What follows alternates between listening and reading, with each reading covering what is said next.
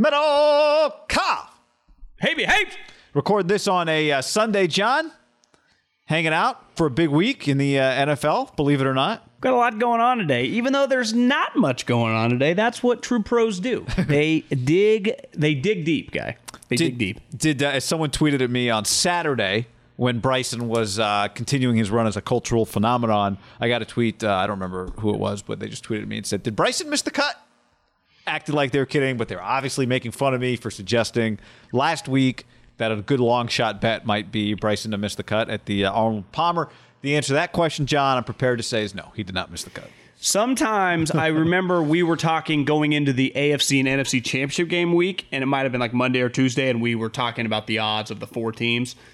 And or it might have been even the divisional round. They're like the Tampa Bay Buccaneers had the worst odds. I just vividly remember seeing it was like I remember seven or eight about to one it on the show. Yeah, the Packers were two to one. The Chiefs were like a little less than two to one. And it was like, what? What about Tampa? And I think most people are like, no, nah, that's crazy. Tampa, no. And then fuck, they kind of dominate the Packers. They definitely dominate the Chiefs, and you're looking back like that's where long shots do hit sometimes. Yeah, you know what? That's a great. I remember talking about it with you. Now my pick was not the. My pick was uh, Packers over Chiefs. I think the Super Bowl. No, Packers yeah. over Bills in the Super Bowl was my pick. But I remember we talked about it, and you said, "Is that value?" With a like, you knew it was value, and I said, "Yes, it is value." Maybe this is a lesson to remember for next year. When you're down to the final four in the N F L after they've played an eighteen-week season. And then they've gotten through the playoffs, and now you're in the final four. You're in the conference championship games. It probably makes sense, even if you don't love the team, to just take the team with the longest odds. Because they got to win one game, then they're in the Super Bowl. And then they're in the Super Bowl, and who knows what the hell's going to happen. What if I told you the team with the longest odds has the greatest player in the history of the sport? At quarterback. Even better. Because I honestly didn't pay him that much attention. And looking back, Tom Brady... I think sometimes we go, come on, Tom, are you really like holding on to this one ninety-nine people passing you up? But it's not, no one was picking Tampa going into that week, guy. Definitely the week at Lambeau. I think the Packers felt like they were going to win the game. They felt destined whether they were going to beat the Chiefs or not. But looking back, like Tampa goes, wait, you were like equating, we were like the Bills equal? Like, are you are you out of your mind? We got Tom fucking Brady. Yep. And they were right. They had Tom Brady and they won the Super Bowl, guy. Won the Super Bowl. They, they were pretty big underdogs. I, I refuse to bet a money line in the Super Bowl. I mean, it's, Tom had a point. Lesson learned. Uh, all right, everybody. Don't forget, on iTunes, leave us a review. Five stars. We appreciate it. In your review, leave a question. Any question. Any question for the Ham Mailbag. We've uh, the last two weeks, we've put the mailbag out on a Saturday. In fact, this last week, we did it live. We did the mailbag live on Friday on YouTube and then posted the podcast on Saturday. So we're just trying different things. Tell us what you like, but um, maybe that's the plan again this week. We'll see. But uh, leave us a review with a question, and uh, that's that's how you get in the mailbag. It's supposed to rain, so we'll be inside maybe a couple days. We can just do some extra work. Uh, okay. Check out the YouTube page, Haberman Middlecoff. We'll have some separate content up there for sure this week, and uh, just check it out. We got a lot of lot of interesting, interesting stuff up there. A lot of content, guy. Content. We also have to uh, give congratulations to our DraftKings winner. Do you have it in front of you? The guy that won DraftKings, the person that won DraftKings this week? I got it right here uh, if you don't. Big Hard On? No. What was the name last week? Big Boney was the name last B- week. Yeah, Big Boney. Who's the guy this year or this uh, week? This week this week was actually a little stunning in terms of the roster. This uh, this week was Elias Lynch ninety-seven. Son of a gun, man. Another full name on the internet. Shout out to you, Elias Lynch ninety-seven. Unless that's about Elias and Aaron Lynch. I do uh, think a lot of I do think a lot of people put their full name on the internet. I just think of the area that like people like me and you forever. I I, I think we've other places now, but congregated for a long period of time. Twitter dot com is oh, where I a lot of people avoid hide. Saying the word Twitter. I, you I, didn't. I, I do think on Instagram, definitely on Facebook, people are there as themselves. Twitter is the one I'd say for the most part where people really hide behind just complete fake identities and talk a lot of shit. I talk a lot of shit too, and I, I know a lot of other people do too, with my full name. I almost made a burner last week, and then I was like, this is such a waste of time, just for fun.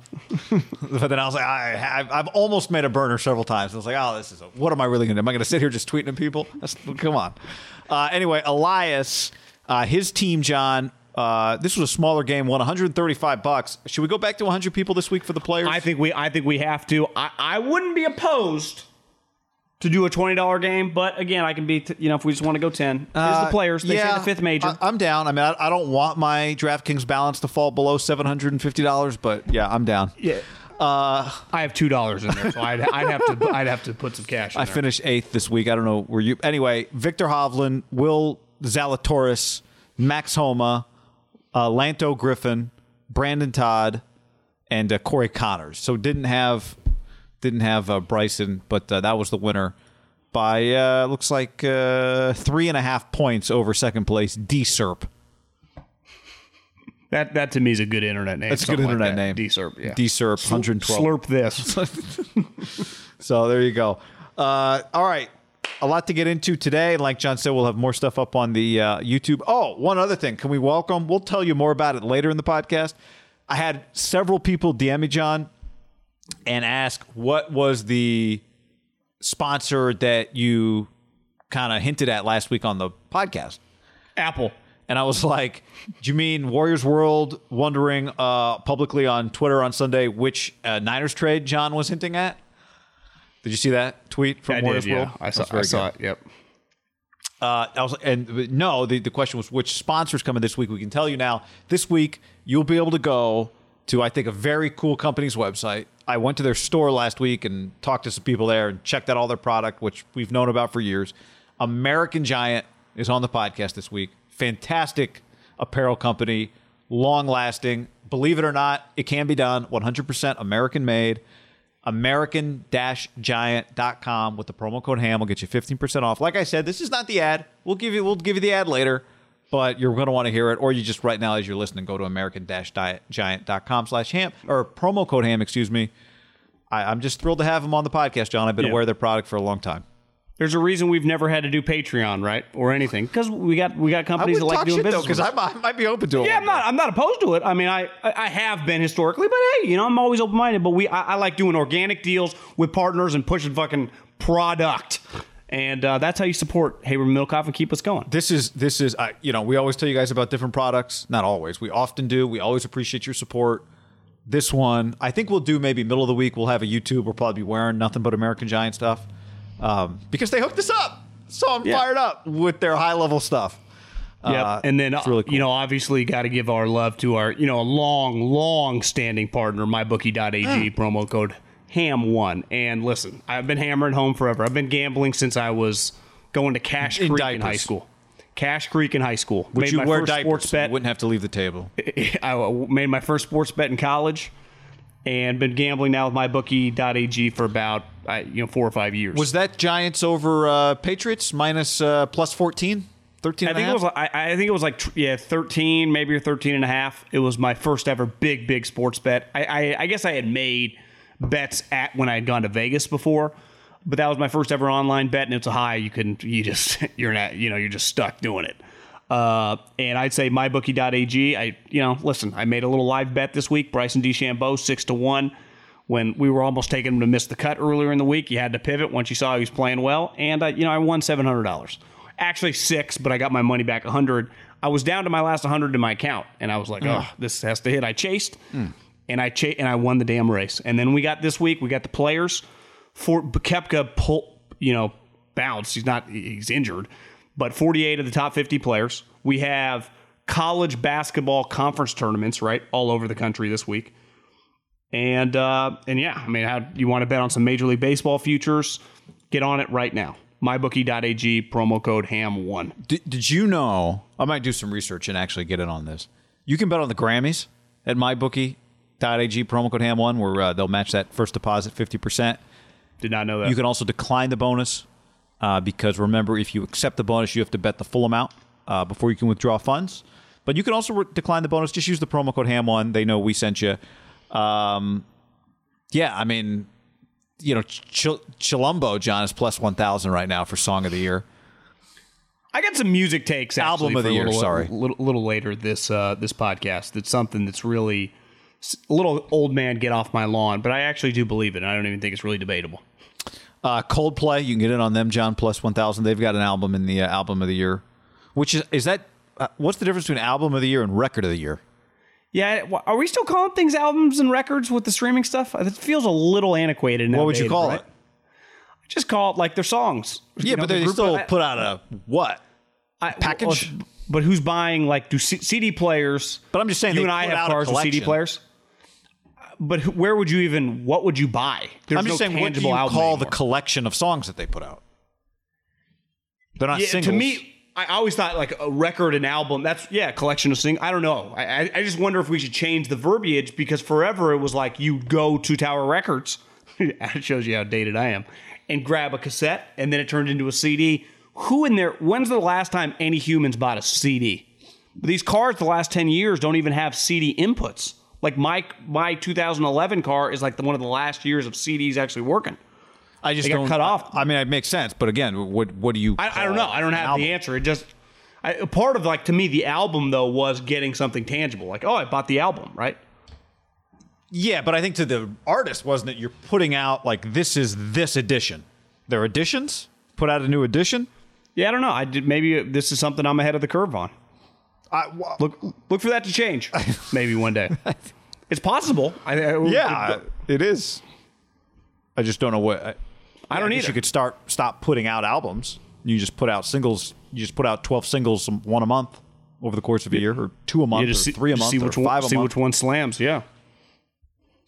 But um, you know, I something I never used to do. I shouldn't say that. I haven't done it in a long time since probably C Ds came out. When you had tapes. People got to understand, you would, pro- I at least, you'd listen. C Ds, I would always be skipping around. So sometimes I do like going, listen to the album as the artist constructed it, as they intended, because that's never my thing. I'm usually, I usually, I almost never get through a full song if I'm listening. I always skip ahead with like thirty seconds left. Um, See, that, that's why I need impatient. to purchase one of these, so- one of these uh, no ads. Because the way I do Pandora, I get a limited number of skips. So if it's a song I do like, and I know I've already skipped a couple, I know I can run out. So I'm just like, I got to ride this out. I don't love this song, but I don't hate this song. I don't feel as bad because I heard Richard Jefferson a couple years ago. He's like, one thing that people don't understand about LeBron, he's really cheap. And he won't pay for Pandora no ads. I'm like, I can relate to does that. He play for, I, does he doesn't pay for the Calm app, ninety-nine bucks a year. Yeah. The what app? Remember, he was he was uh, advertising that app, the Calm app, where like uh, uh, you do meditations, or uh, McConaughey reads you a book, puts you to bed oh, with yeah. a McConaughey story. I, I've actually reached out to them, tried to get them on the podcast. I actually think that'd be kind of cool. They've um, kind of stopped advertising, but um, uh, did you see Tidal, the thing Jay-Z owned? Was it back? No, he sold it. And I saw someone's like, whoever even used Tidal? Like, he sold it for a lot of money. Make money? Yeah, he sold. He put in fifty million dollars, sold it for like three or four hundred, I thought, or maybe he. That's how much he made. He but I just saw people commenting like, "Who?" Jack Dorsey.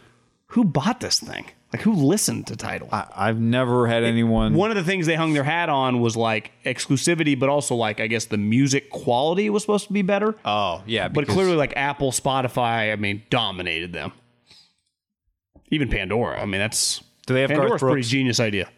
No, I think the only place you can find him are like Walmart. Walmart and, like and Channel fifty-five on Sirius X M. Yeah. But sometimes you can be driving around Channel fifty-five and it's like, oh, Katy Perry or, you know, like Tom Petty. Or he'd be like, you know, this really... A lot of inspiration here. Listen to one hundred percent Aretha Franklin. Yeah, my favorite you know, song. Yeah, oh. No doubt. But I don't even think you can find Garth on YouTube. Like, I think he's hard to no. find there. He's yeah, nowhere. He's, yeah, that's when you know you're really rich. You don't need YouTube. You don't need any of it. Yep. Uh, all right, John. By the way, here's what's coming up. I mentioned this week. We have a big pro day this week in the N F L. Actually, a couple, because remember, was it uh, Daniel Jeremiah that mocked Rashawn Slater, the tackle from Northwestern to the Niners in his initial mock draft? I think he did. Maybe. Uh, uh, he works out on Tuesday. We'll find out if he's a dancing bear. And then Friday, Trey Lance will have his pro day. I don't know where. I would assume it's like in Southern California, not... You think it's at North Dakota? Maybe he does it at, at college, and the other guys who he played with get to work out. I, th- I, I think a, a huge part of it is, with a guy like Trey Lance is helping, if you have other seniors on your team or draftable or fringe guys, is to do it at your home place. If yeah. he did his own, you know, a little bit in the biz, F you to his own guys. You know, it's like he, he's supposed to uplift his own guys. For I remember sure. Ryan, Ma- Ryan, Ryan Matthews had a massive had a massive combine. He did not need to do anything or show up to the comp, uh, to the Fresno State Pro Day. He's like, I'm not only going to show up, I'm going to work out. I want I want everyone to come see Sheyi Ajero-Tutu. I want, and it really helped. I mean, it got multiple G Ms there when he announced he's working out. Now, I'm not, I don't know, if Trey Lance working out in L A, you know, it's just not ideal for his group. No, I mean, but they he hasn't played a football play game. This year. They played a game. He didn't play. Like True. In October. But he's from Minnesota, right? So maybe he's just, is that in the area? It's a, I get lost over there in Midwest North. Uh, we're a couple weeks away from an, John, the Alabama Pro Day is just, I mean, it's just, it's Mac Jones, my recommendation, Jaylen Waddle, my recommendation Smith, for, for all those top guys, I, I would not work out if I was any of those guys. What do any of them have to prove? Yeah, nothing. But, I talk out of both sides of it. But also Devontae. He should do this for his teammates, but it's like, what is Jaylen Waddle running for? Well, his teammates don't need it. What is? But what is Jaylen Waddle coming into the national championship game for? Loves football. Uh, then, you know, Niners Twitter will be uh, will be a buzz on March twenty-fourth when J C Horn, John, uh, has his pro day at South Carolina, cornerback. Uh, Zach, you think he should put a should he put a phone in the uh, in the stanchion of the uprights? Is that what it's called? Stanchion of the uprights, or just stanchion's the, the N B A, like the basketball stand? I don't. Yeah, maybe. I've never quite understood what stanchion is. Me either. I just know it's Paul a name that I don't. There. I try to avoid using it because I'm like I, I don't even. I don't know how else you describe it, but. Uh, it's a good question because his his father is Joe Horn. Yeah. Uh, Zach Wilson's at the end of the month. Justin Fields is at the end of the month. Did you, did you know this guy?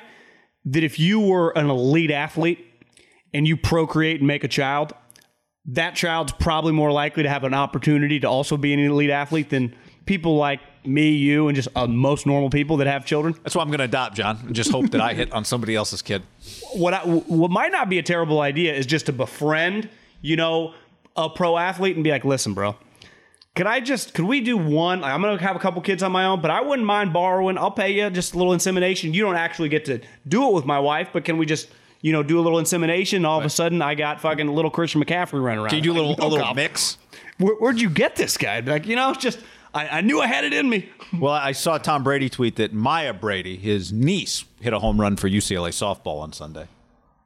His but sister like, I, was a dominant yeah, pitcher. Yeah, see, to me, Fresno clearly State. their their athletic genes were pretty good. Well, that's what I'm saying. That's to your point. Yeah. yeah. His sister was an elite softball player.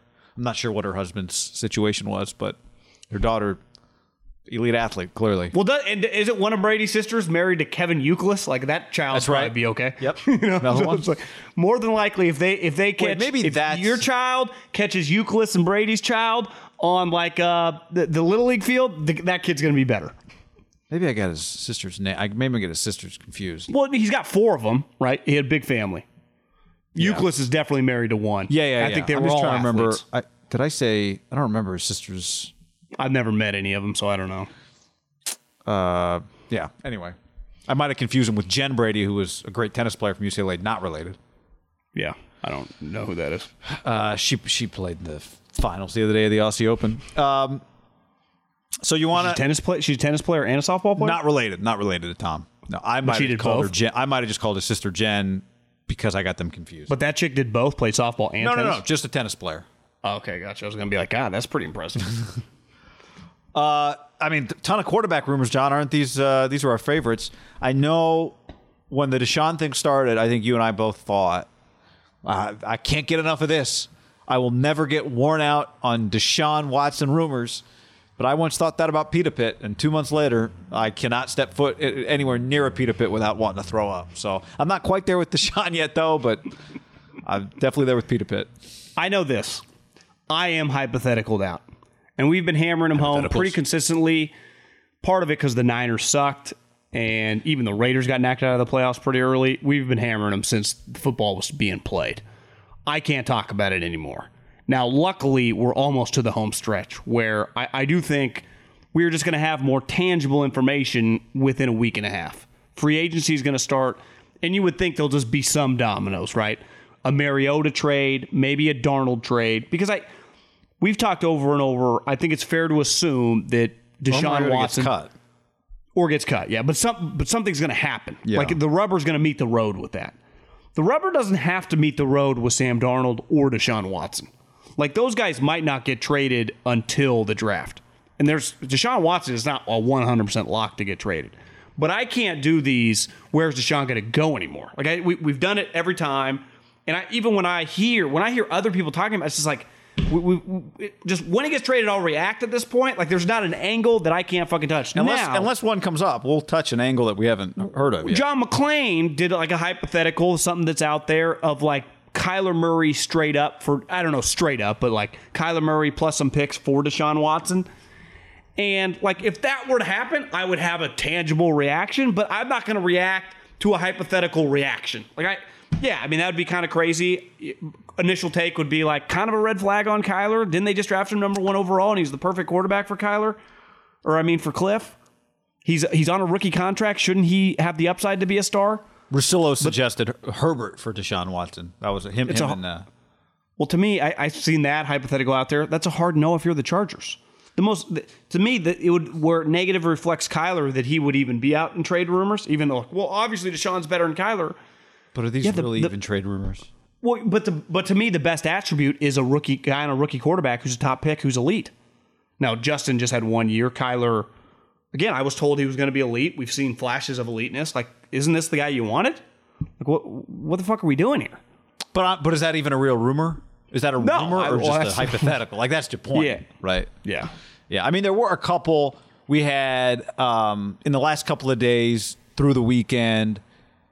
Uh, that was, you mentioned the Jeff McClain. We had Michael Lombardi say, or write in The Athletic, that he thinks Kyle Shanahan would like Darnold and that uh, the Jets, he thinks the price would be a top ten second round pick, which is, you know, Adam Schefter, remember, said it here first. He thought it would be a first rounder for Darnold on this podcast. Late, uh, late first. Late first. Now it's a late, I mean, an early second, which is in the Niners kind of wheelhouse. Um, I, I'm I'm not, you know, you and I have, I, I, here's one thing I have to keep reminding myself. When you've watched a lot of a guy and you have an opinion on that guy, they can they can change it for you. They can change your... I'm open to have my opinion change when I watch a player.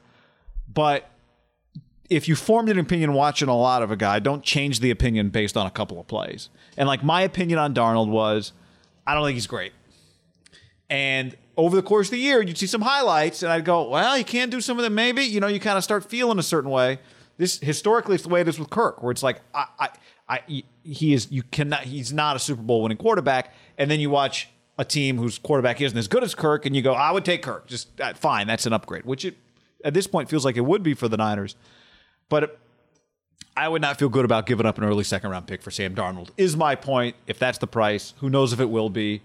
I heard, uh, um, what's his name from uh, uh, Sh- uh, Schrager, not what's his name, Peter Schrager, said he, he his guess right now is Darnold stays put. He was like, it's just a guess. He's like, I don't even know if they know yet what they're going to do. They probably don't. He's like, but that would just be my guess. If I had to pick one, I would guess he stays put. So, and did you hear the way he said it? Was yeah. like, you know, I'm pretty good friends with Robert Saleh. I know LaFleur, and I'm very close with the owner, and I know Joe Douglas. So it's like, he's not just saying, I think he's kind of right.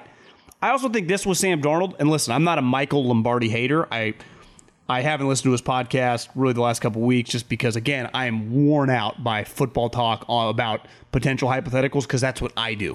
And that's what everyone's doing. It's like I, I just I don't care what other people think. I think Mike clearly works in the league for a long time, knows his shit, Belichick. Like, he's seen it at the highest level. He did say something in there that just is a little bullshit. They're like, Kyle wants, you know, he, he likes athletic quarterback. It's really because one thing Darnold is actually completely opposite of any quarterback he's ever succeeded with. Now, we've we've kind of talked about what he said about Josh Allen, but until he actually pulls the trigger and does something, the, the resume of what Kyle likes is Matt Ryan, Kirk Cousins. He drafted C J Beathard. Jimmy is by far the most athletic guy of the bunch. Like, I, I actually think he's the opposite. Now, has he changed his opinion? Time will tell. When something actually potentially happens, we hope. Please, God. But... And I don't even, I just mean like just something. But I, I would say that that is not the case, that the thing Sam Darnold does is anything that Kyle has historically looked for in guys, right? Right. Yeah. If anything, he's the opposite. Turns the, turns the ball over a shitload. Well, see, but that's a different, right now you're talking about something different than athleticism. I think you're, for, I agree. Yeah, but I'm saying he turns the ball, I, I see a lot of like hero ball turnovers. one hundred percent. Like, like, which Jimmy does occasionally too, and it clearly drives Kyle nuts. just because I think we've reached this point where we, what makes this year so interesting for the Niners is we want to see if Kyle is going to deviate at all from what he has. Like, if he drafts a quarterback, does he draft Mac Jones or does he draft Trey Lance, right? If you were to draft Trey Lance, you'd be like, oh my God. Like, you'd have to conclude that the experience passing on Deshaun Watson, passing on Patrick Mahomes, made him reevaluate a little bit. But I think the thing with Mahomes, I think he's a great example, even though he's an outlier, of, yeah, Kyle, remember this is what we talked about with Sims. Does he need a quarterback that can bail him out on the field when something doesn't work? I think the answer for every coach is yes. Yes, ideally that's what you would want. But that can't be their best trait, I don't think. Like, their best trait has to be, if you're a smart coach, if he, if I call the play, the guy knows how to execute it, right? Like, Mahomes, for all the wild stuff he does, the biggest throw of his career was the one he suggested they make on the sideline. Then they ran the play and he nailed the throw. Like, that's the biggest throw of Patrick Mahomes' career, not running around backwards, falling down, throwing from a eighty degree angle or whatever, right? Not because yeah. eighty degrees standing up, but you know what I'm saying.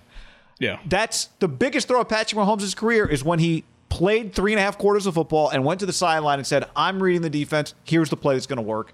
And then stood in the what huddle and going made for? the throw. ninety degrees? Huh? ninety degrees? Was that what angle you were going for? No, I'm going for more like, you know. Because he whatever. was, he was, well, the Wasp, remember, Bosa was coming at him. He was kind of I'm just back saying on eighty the back degrees is basically standing up straight. So that's not, that's not yeah, an incredible probably play. Like f- Probably like sixty. But he was definitely, it was an incredible yeah, play. Yeah, but I'm just saying, like, you know, you know, I think sometimes we say, I want the guy that can make the Mahomes play. But the reason the Chiefs are consistently so good is because Mahomes makes the plays he's supposed to first and foremost, and he also makes the incredible plays. So if Darnold's best highlights are the incredible plays, but then when it's all their form, he doesn't make them, that's that's not a Kyle Shanahan guy. Yeah. I, I just think w- when the dust settles, and it might, nothing might happen when free agency happens with the quarterback. Jimmy could last till the draft, and he could even outlast the draft. If things don't break, they don't like any of these quarterbacks, we'll have a better idea. And I, I think for the most part, we're going to have an idea on all this stuff. And I think for the first time, I, I do understand if you were like a Raider fan where you got like, oh my God, Gruden rumors again. And I, I, I, I get it, because I feel like that with some of these rumors, though we've pushed back on like, well, Russell did put his name in there. And we've talked a lot about where Derek makes the most sense. Like, if it doesn't happen this year and he's like available, then I, I do, like, maybe we should just, maybe they're just cool with Derek. But like, that is, like, right now, that is a hypothetical, but there's tangible stuff behind it where he fucking put this team on the list. There were only, if there had been ten of them, I'd be like, okay. There were four. Right. Right. If this was, if he's a five-star recruit who just tweeted out, here's my ten teams. And I think Schrager or someone mentioned, I heard somewhere, is like, yeah, I've heard about ten teams have called. Because Schrager like, said I, that, yeah. Like I've said, if you're Seattle, you, you're going to want like some sort of, hey, can we get the Jets and the Dolphins involved, right? You just want more people involved, even if you were cool with sending them to the Raiders, just so you get more. Yeah. Like, I just don't want to, like, I, I don't want anything the Saints have. I saw I saw one of the Saints writers write yesterday, like, we need to stop talking about Russell Wilson. They have no shot. And it's just, just from a simple standpoint is their picks suck. And if you're just Seattle, you go, well, you have no quarterback to give us one. And two, if we do hand them to you, I'd be crazy to not think you're going to be sweet, right? Like, it, it makes, they make the least sense of the group. And but the Raiders not, make the most sense. Yeah, but but again, like this, to your original point, e- even though you get worn out a little bit on some of this stuff, I don't think we appreciate how unique this particular story is, where you have a Schefter report where he is naming the agent who is naming four teams that Russell would be open to getting traded to, while it feels like they're not really all that close to trading Russell Wilson. The only reason the Saints are here is because Russell said, I'll play for the Saints. It's like, yeah, okay, great. But I, well, see, that I, I, I don't just, know. That's where I'd push back a little bit. I feel Seattle's kind of open to it. Well, like they're going. I'm just Seattle. saying, if right now I said to you, over fifty percent or under fifty percent he gets traded, what would you say? I think I'd go fifty-one forty-nine he's traded. Uh, see, I just, I as a rule of thumb, I just don't say that when it comes to trading quarterbacks. Now, maybe this year's different. But well, that's where I'm at the point, because nothing's happened since the one sweet trade of like, I'm hoping it's different, but there's no, you never know. right? You just don't. And you would lean like, is Seattle really going to trade fucking Russell Wilson? Pro, you know, that's where the pushback on my fifty-one forty-nine. And that's where I get back to like, yeah, Pete's sixty-nine, seventy years old. I'm He's just, got one hundred million dollars in the bank. I don't think he cares. You know, like Gutekunst well, last win. year, when the Rodgers thing happened, Gutekunst and LaFleur, for example. Let's say last year they thought like, you know, we could probably get a lot for Rodgers right now. Uh, we could sell kind of high, even though he was a little down. So maybe he, they wouldn't be selling at peak high. But I'm sure they had pretty crazy... Con- if the actual conversations they had leading up to that Jordan Love draft about Aaron Rodgers, like that month of like March and April two thousand twenty, ever got out, people would be like, oh my God, you see how crazy negative they've been talking about Aaron Rodgers? But that would be career suicide for the... Like those guys... This, they're both like, I mean, LaFleur's forty, Gutekunst, I, I can't be older than forty-five. I mean, that's just, it would. I don't think Pete gives a fuck. I, I honestly don't. If he can feels he gets a sweet trade that he can win with, right? He can make a trade that, for example, Gutekunst, or if I just put Gutekunst and LaFleur had Russell Wilson and it just took over a couple years ago, they couldn't make the trade. I just think Pete's in a unique spot with his age and his equity of like, he can pull the trigger. He doesn't have that much longer. Right, but there's... And but, the owner's but, dead. But this so is like a story because Russ tweeted out teams. True, true, true, yeah. And there's only so many teams that make sense. And not all of those teams cross over with Russ's list. Unless Seattle can convince Russ to let the other teams in. Because if they won't, then it, it doesn't, like, it does just end. For sure. Right? For sure. Uh, the other one was Greg Bedard says Jimmy, uh, Jimmy Garoppolo is plan A for the Patriots. You said that, uh, I don't know, whatever day that was, Friday maybe? Why? Well, I got a D M from someone. They're like, how could Belichick be such a great, just such a great, right, for twenty years, making all these smart moves, winning all these games, out-coaching so many people. It was never hypothetical when people would talk about his genius, right? I think it's easy to forget just society we live in. Hell, I, I don't remember a month ago, let alone six months ago, let alone five years ago. But how many times over the years... people that in the business of talking about it or people listening to this in the consumption of like, can you believe what Belichick pulled on Sunday Night Football, right? Or can you believe what he did? And he was smiling on the sideline. He always had these wrinkles. And the person basically asked, like, I'm a diehard Patriot fan. How can we be in a spot where we just have no answers at quarterback? And I'm like, there's aren't that many answers at quarterback for anybody unless he's on your team and you're, or you're drafting one. If they're not and you just need a quarterback, that's what like half the league is all the time, and you just kind of hope things break your way. You just hope you can make a trade, or you hope that you just la- land even like a Dak Prescott in the draft. It's just there's nothing. He he could be the smartest guy in the room. What were his options? Like last year, what could he have done? He just Cam just kind of landed in his lap, and he didn't. He just he had no other options. This year, what could he have done that hasn't already been done? He wanted Stafford. Stafford specifically said, "I will not play for them." They weren't going to trade him to the Patriots. Right w- right now, what are his options? Well, he could have already traded for Mariota. Well, is that really that great of an option? No. I think he would one hundred percent if Jimmy was available, would trade for Jimmy. Because it's an easy one for him. He knows Jimmy. And, and Jimmy's proven when healthy, you can win with him. Josh knows Jimmy. But what if that doesn't become an option? What if the Niners get shut out on Deshaun Watson? You know, they, they're not able to trade up in the draft. And it's like Jimmy's back with fucking Trubisky as the backup. Well, then what does Bill do? Well, he wanted Jimmy, and Jimmy doesn't become available. It's out of his control. Yeah, he drafts a quarterback, but that may not be the answer. The last quarterback but he's drafted, he drafted... Fifth, but he's drafting fifteenth. Well, no, I'm not saying he drafts the premium quarterback. I'm just saying he drafts a quarterback. And that guy may or may not be the answer, but the last quarterback he drafted that we thought was up next is clearly not the answer. Who wrote... Didn't somebody write that, that like, no one... The Stidham has no respect in the Patriots locker room, or they were terrified that he'd take the field? Uh, no one, none of his teammates wanted to see him on the field. Like they just had no faith in him. God. So uh, I don't know if they, I don't know if it was they didn't like him, but it was basically the essence was they had no faith in him. So that was the last guy he drafted. Which what round did he draft Stidham in? I, I was going to look that up. It feels like yeah, fourth, fifth. It's not like he drafted him that high, right? No, I'm just uh, the, the point is just that one of his options this year is draft a quarterback, and it may not be very high. Yeah, and it might be fourth. So, yeah, I just I just think it's hard, you know. I agree. That's in a, in a, in a weird way. The Niners are in a shitty position because they clearly don't feel great about their quarterback. But relative to like the Saints, the Bears, like the other teams that are in the mix for a lot of these quarterback situations. Kind of like the Cowboys, I'd say the Niners are a little bit like, at least they just have a fallback option, right? They just have a guy who's an N F L player. Now, the Cowboy, I mean, I guess Dak did get hurt last year too. Both of them get, get injury, question mark. But at least they just have a guy that they can stick with. Like, the Bears are screwed. You know, the Patriots, or I mean, could be screwed. The Patriots could be screwed. Washington football team could be screwed. The Niners might be screwed because they might not be able to, quote-unquote, upgrade. But at least they got it, right? That's where the, the Raiders have been kind of lucky. They've just had an option for the last three years. They've just stuck with them. And then this year, he finally proved, like, ah, they got an asset now, it feels like, in Derek. The Niners, I would say, only truly have an asset because of the desperation of his former team, right? They might be able to get, like I keep saying, like a fifth. Maybe you could get Bill, who's just desperate, like gives you his, you know, a future three or who knows, right?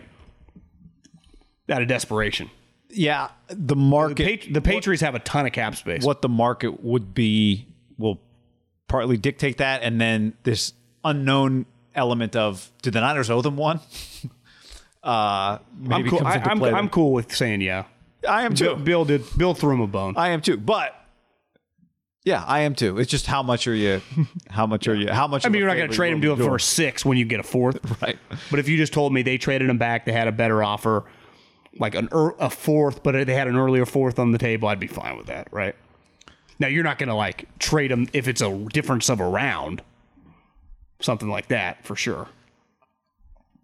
Maybe you get, Maybe you get him back. to give you a player yeah. that you think could help your team. I wouldn't be, like get Nikhil back with Ayuk. Uh, Would you do something like that? No. You wouldn't do like a fourth in Nikhil? No. I, um, how much does Nikhil cost this year as a first round pick? Uh, yeah, but he, but he was the thirty-first pick or something. I, it's like a million bucks. Uh, Fifth year option. I, I wouldn't be opposed. I, I don't wouldn't love be opposed. it. But I mean, it's I don't I don't yeah. love Nikhil. Just I don't know how he just takes up. I don't I don't know. We got a good ba- well. It's like you can't you can't bank on Debo staying healthy. You just need more reinforcements. Premium guy was a premium guy. Maybe Bill's just over him. I, I can see something. I, again, I'm thinking outside the box here, guy. I'm I'm not opposed to that.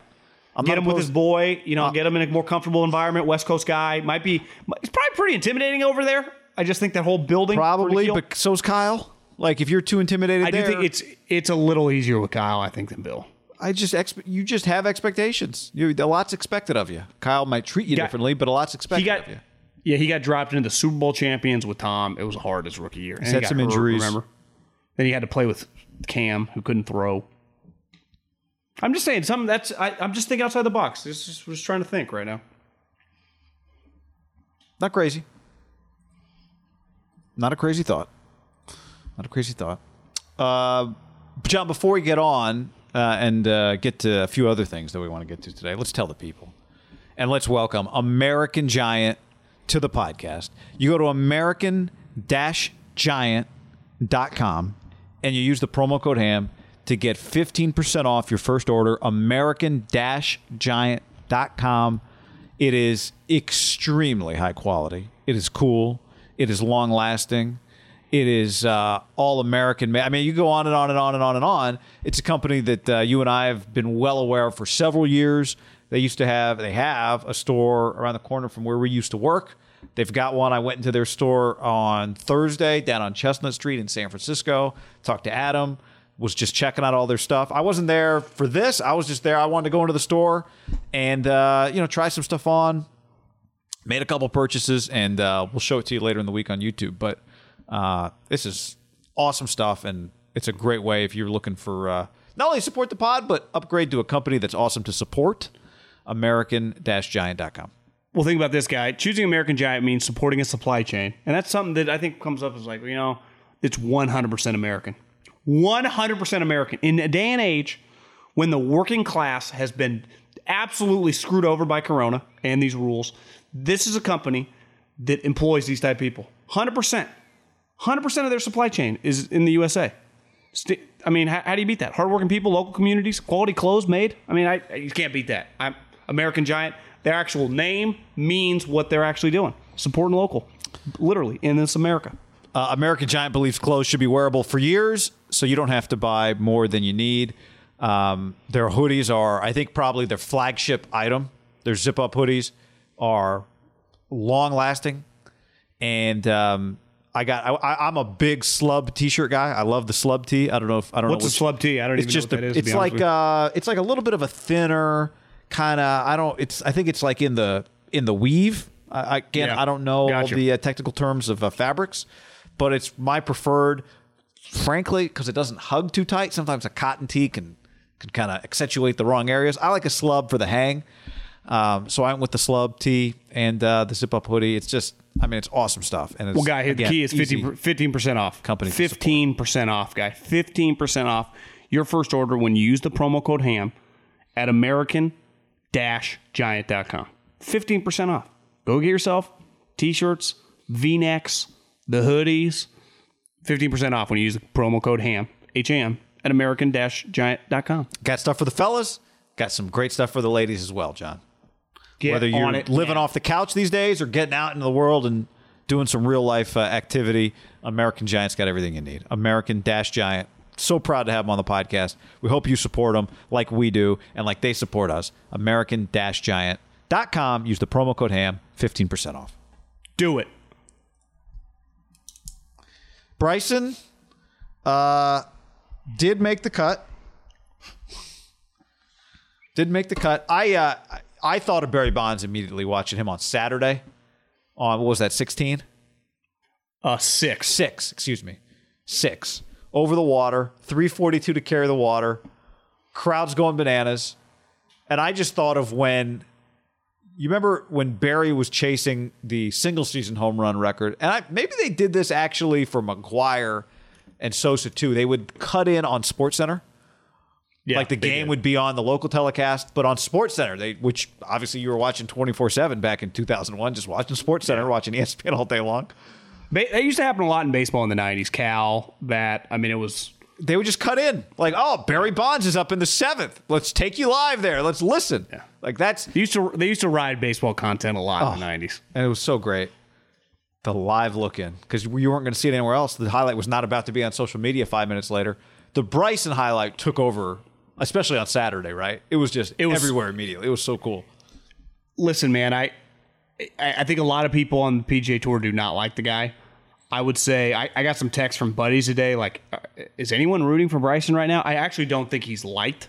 He made some comments today, like, this is the worst sand on the P G A Tour. How do I? He's a kind of a complainer and a whiner.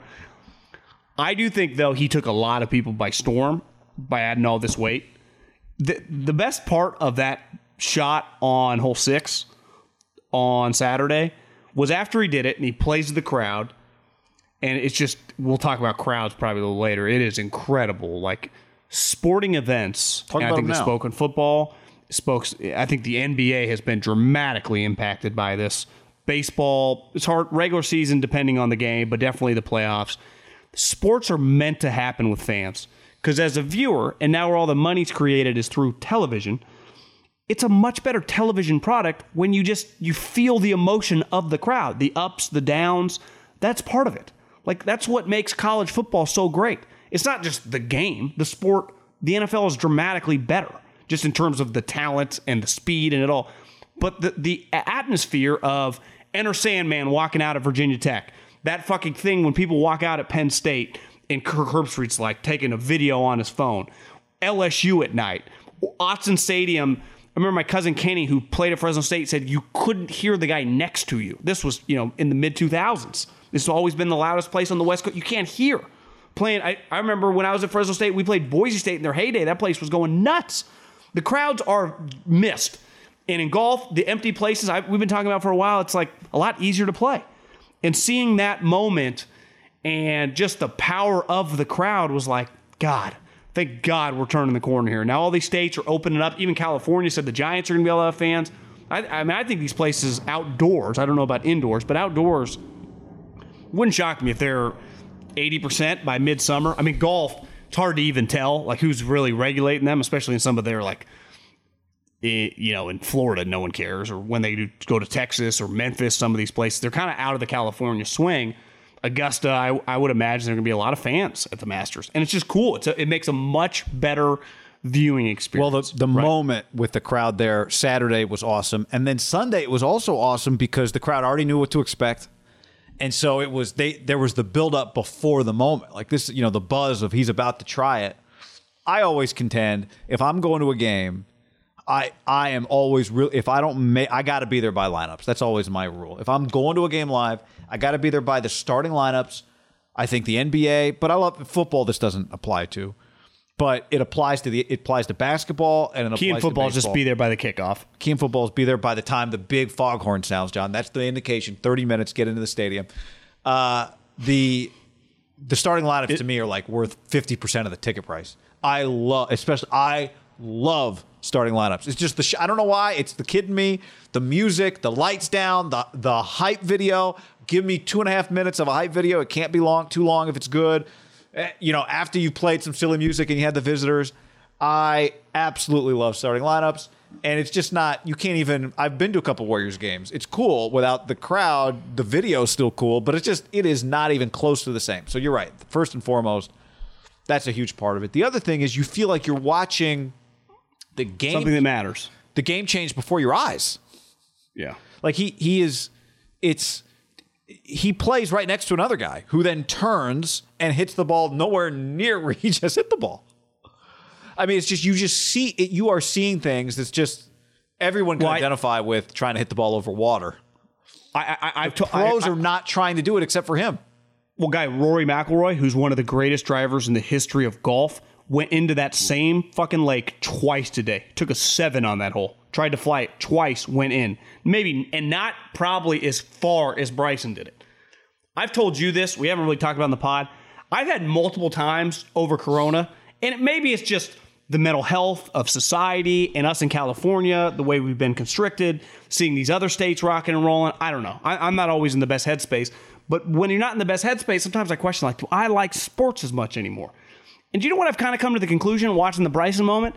I think I'm fine when the places are just normal. I, I'm watching, this is not normal. Like watching the N B A, watching Steph go for forty-five and the place is empty is not as cool. I am watching something that's watered down. So of course someone who's invested so much of my life into watching these events, like why doesn't Alabama L S U feel as cool? I don't know. There's fucking twenty percent people in there. That's It's a huge well, part of v- the viewing experience. Just the you hear the crowd. That Bryson shot, you could just hear the crowd going nuts. And then Barstool or something retweeted on my timeline, a dude behind taking a picture and just seeing the crowd. I was like, yes, this is what. So, yes, I okay, I, I kind of had a happy moment. Maybe I'm not hating sports because sometimes older media guy that we've been around them, they don't they hate it all. I like it still. I just need the crowds. The crowds make me as a consumer and a viewing as a viewer experience. Dramatically better. And I think it's just part of it. Obviously, the ratings or whatever are down for different sports. I think it's just natural. You just watch it. It doesn't feel quite as cool, as big. I, Not even there's, any, lot, there's nothing even else to watch. A lot of that's the crowd. A part of it, too, is we we know. There's no secret. We're watching this, and we know we're. There's only one reason. They're, they're playing because they have to be there, right? Throughout COVID, baseball games, basketball, the N B A bubble. They're only playing because they have to be there for the money. Right, college football games. None. The, the, I know there's no there's no race to the conference championship. One of the teams has played six games. One of them played eight games. One of them played four games. Right. That's the other part of it. In addition to the crowds, is like you know you're watch. It'll be fun to come back, not just to watch sports with with crowds. I'm with you. That's ninety percent of it. I do think maybe it's. I do think a big percentage of it, whatever the number is, is just watching it, knowing the everyone's ground rules are the same. It's across the board the same. No, they're not here because they're because they're they don't really want to be here, but they're forced to be here in this bubble, or they're forced. To, they're just it's just back to what it was, right? I think that's a big we, part of it too. I, I remember my buddy that does the South for an N F L team. He's like, I'm telling you, Alabama, they, they are not messing around. He's like, they, they didn't. This was before the season kicked off. He's like, you notice they didn't have a hint of an opt out, and then I think by the end you saw Waddle. I mean, this guy's a top ten pick. He's going to go ahead of Devontae Smith. I tweeted it out once after he won the Heisman. I'm like, you know, guys know this guy's going to be the second wide receiver on his own team taken. Of course, everyone called me an idiot. They're fucking wrong. But it, it, his point was like, Alabama, you don't understand how focused they are. And then by the end, they won the national championship. Nick was just like, this is my favorite team ever. And they, they I found them, of all the teams, it's no one's fault. just very, very enjoyable, right? Just now they're really good, but it was like they were playing like it would be a normal year, even though it was this crazy weird year. And it's hard because I don't blame any. It's weird situations. It sucks. I, I hate fucking, you got to wear a mask place. It's just uncomfortable for all these guys to do things. And you're just following the rules. You don't, these aren't not normal rules. I, they, they don't want, it's not going to be normalized. Like it's eventually going to go away. And it's hard. And I, I just think a lot of people, a lot of players, just the negative connotation. There's just a lot of negativity around a lot of it, which for the first time I you saw a little bit with golf, just the fans back. It just feels it just felt like, okay, we're getting back to what it was before, back when Corona was just a beer. And I just if we can faster we get there, I know my love for all this stuff will just kind of come back a little bit because it's just easier to watch. Easier yeah, but don't but don't let but going off on this whole tangent takes away from the fact that that moment without any Corona uh, to me was going to be just as big. Right? Uh, I Like, I think yeah. that moment, what Bry- just the point of what Bryson is doing, aside from all everything else we just talked about, which is totally legitimate, but what he's doing is crazy. That That's the whole other part of this. Just like it was crazy when Steph started shooting threes from ten feet behind the three-point line, and everyone else started doing it. Now you got guys that are better at it. He changed the game. I mean, Bryson... I guess the question is going to be, is he changing the game or is he, or is people not going to be able to catch up to him while he's still in his prime? Well, I, I was thinking he celebrated about this. Like a long drive champion. It was badass. Well, the, I've tried to, I've D M'd uh, Kyle Berkshire, the, the actual long drive champion. It works out with Bryson, who hits it like four hundred yards, who like they're buddies. Like that's, that's what that guy does after he wins it. My mom got me the T B twelve book like four or five years, whenever it first came out. People forget because now... I mean, he's doubled and tripled down since then. I don't know. He's won three Super Bowls since like seventeen. When that kind of came out, remember there were some stories like this guy's eating avocado ice cream. He doesn't eat tomatoes. Says you just don't get sunburn. You just drink water. People thought Tom was really weird. I, Tom was at this point where it was like he was really good, but is he going the Scientology route? And then he won so much. And listen, I'm sarcastic about T B twelve, but no one argues, not a fucking soul, that Guerrero and Tom figured something out.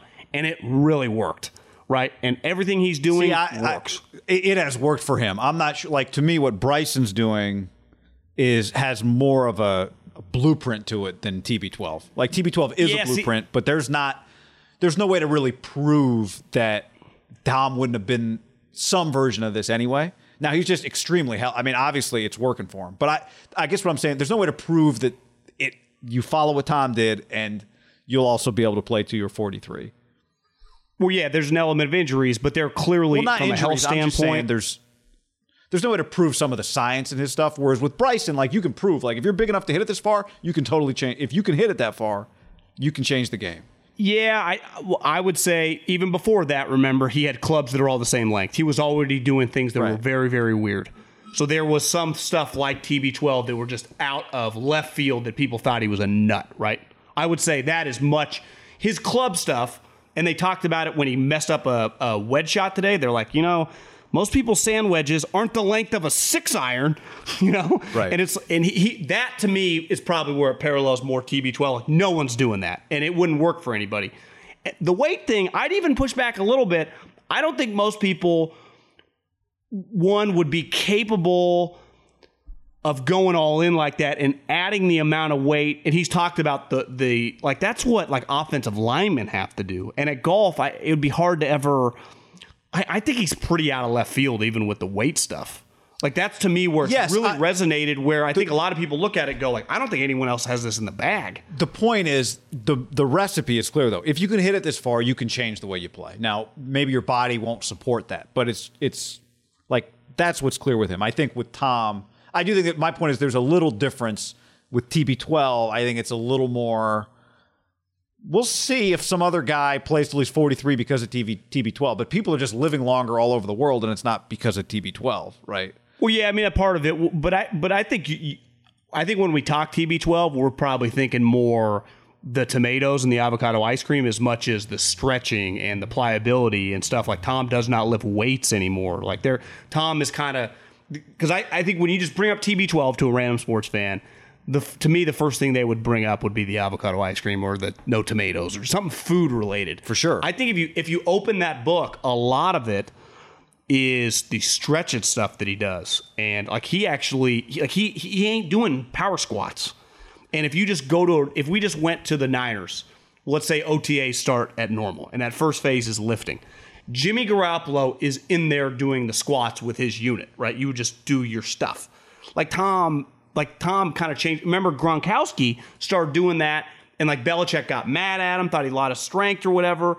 I just do think there were elements of Tom, the weightlifting stuff, that were very, very abnormal for football people, let alone the diet stuff. Because I think most most teams would be cool with guys having their own little diet uniqueness stuff. But I think his weight and stretching stuff was almost like Bryson, because weightlifting, I, golf got kind of cool with Tiger, obviously. But even when you look at body types, beside Koepka, most of them aren't.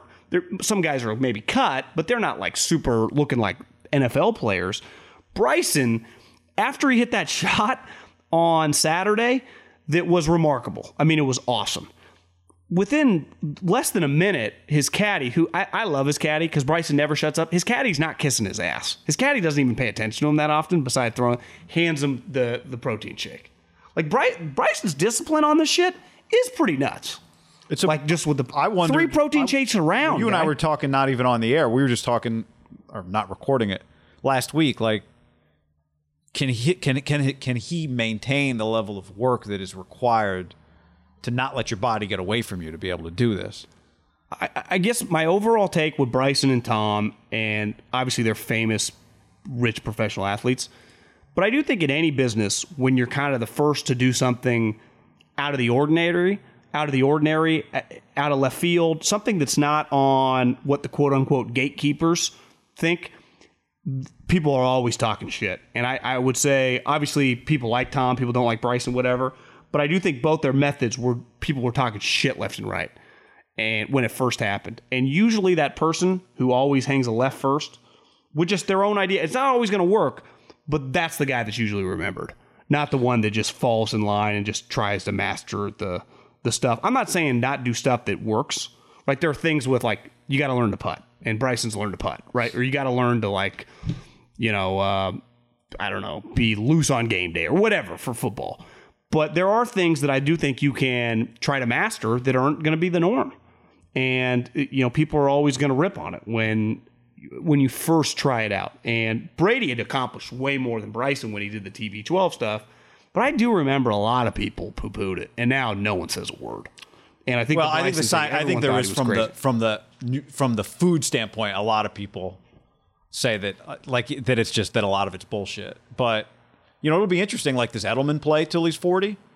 Uh, who well, are the I, other guys I actually, that I actually, I, I actually read that Edelman might have to retire. He's injured. Well, I know he only played like, but again, it's but he's got a body, and and it, and he's not proof that it doesn't work.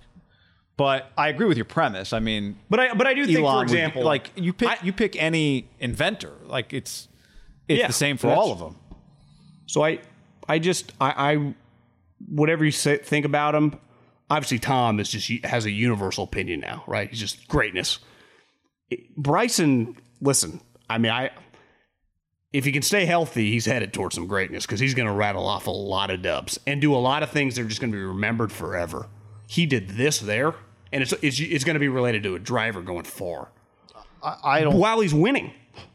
Look, I, I the the question with him is not does it work or not. Like, there's no question about it now.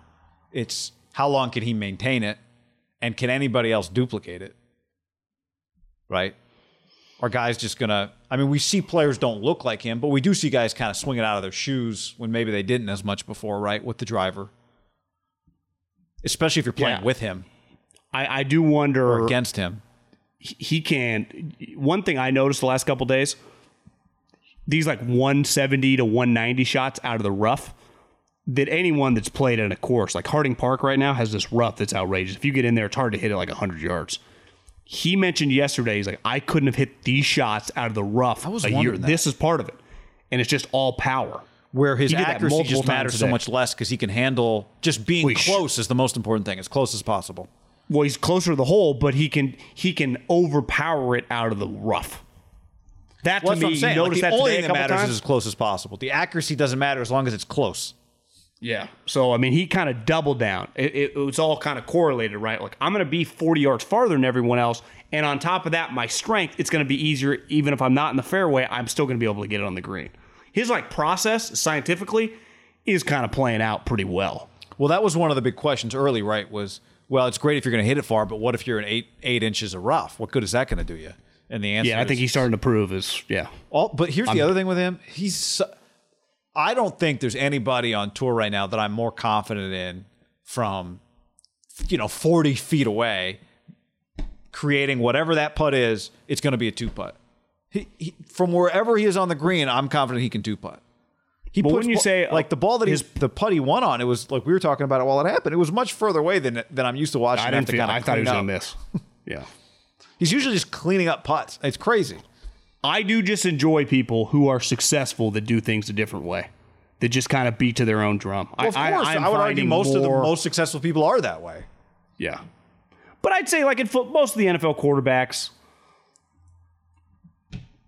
I don't know. I mean, maybe maybe there's not that big of a discrepancy of like the top ten guys. They all work really hard and do all the same shit. You know, most of them eat yeah, healthy. Yeah, and are probably just remarkably talented, right? They just possess some things that other people don't. And so possess. does Bryson, right? I mean, he was an elite blue chip dude from Fresno that goes to S M U, that wins a U S amateur, wins an N C double A. This guy is not some little engine that could. And also right? combined, he's very bright. So it's not any player might have, you know, just the way he thinks is very different than the way anybody thinks. Yeah. And but I always heard stories like Bra- like Manning was big on like getting extra help with the coaching staff dedicated to him, and, and maybe more and more c- players do that now. More and more players have, you know, special chefs. I- I'd argue if you don't have a special chef and you're a pro athlete now at like a high level, you- you're losing. Like you're behind. Like th- th- that to me would be essential. Yeah, to not have one, and most of them do. Like it feels like the top guys do. Also, what are you what are you making all this money for if you if you're gonna have to cook for yourself? Yeah. Well, like, I mean, like maybe in, like to cook. Maybe like to cook. Like uh, Chef Ryan in Billions. Remember him? Which was that? The was that his name, Chef Ryan? Guy? No, the chef for Axe and his family. When he was like, remember the kids like, I don't like this. Like you apologize to Chef Ryan. He's making like inc- like eight course meals, and the kids are like, uh, you know, they want hamburgers or something.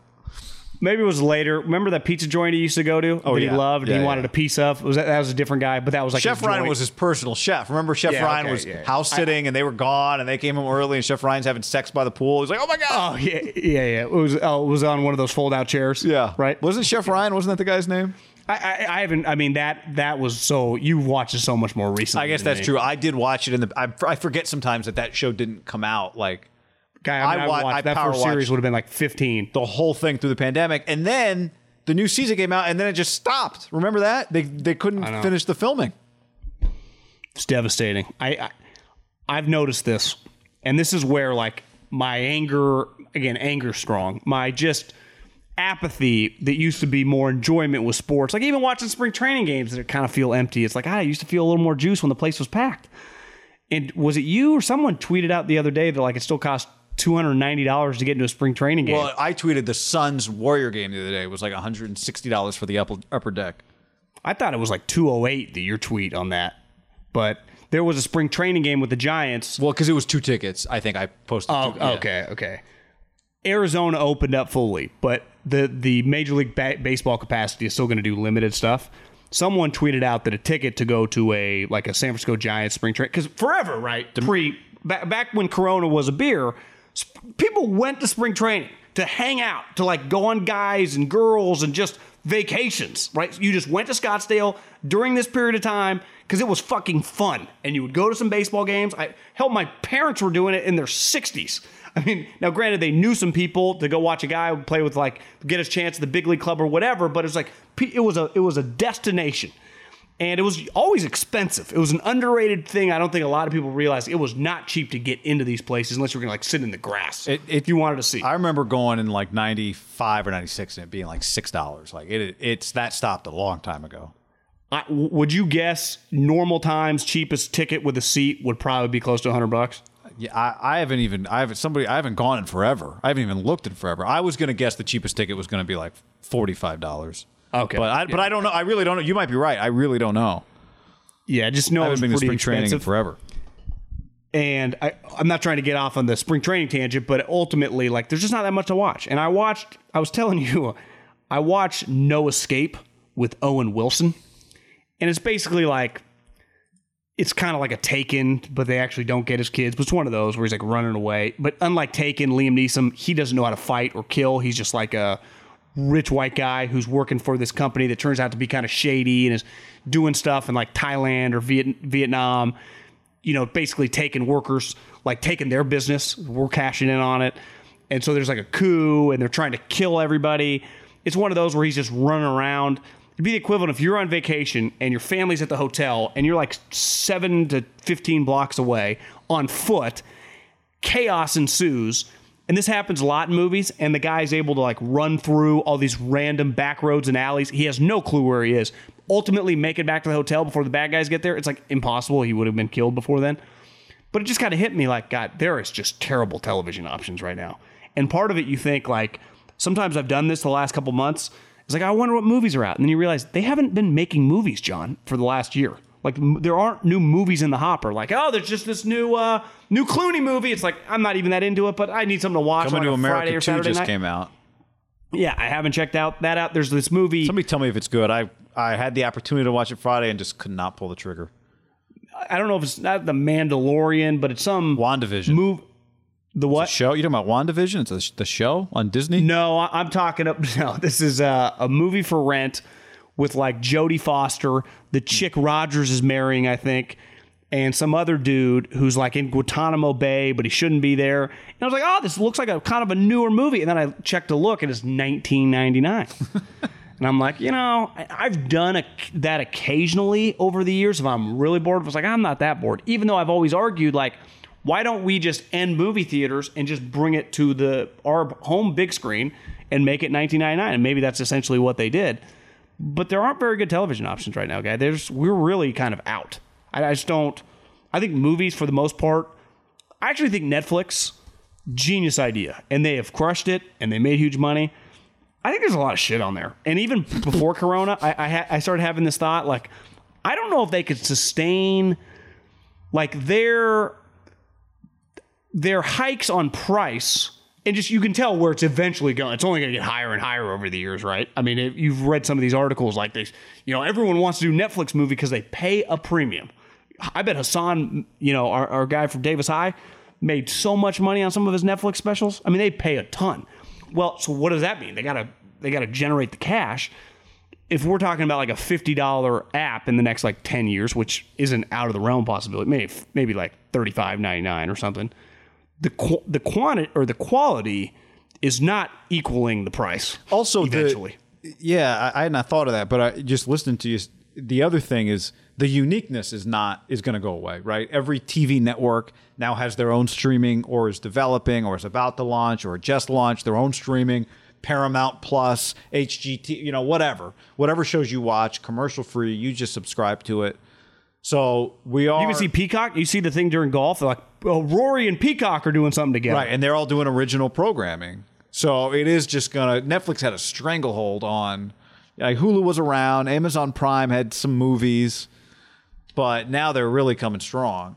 And there are so many more people involved. I will say this. I could not agree. House of, House of Cards took them to it. They had a they had who was they that? Were the first Netflix. Uh, Netflix did their their equivalent to like a sweet H B O or Showtime show, and it was like people that did not have Netflix.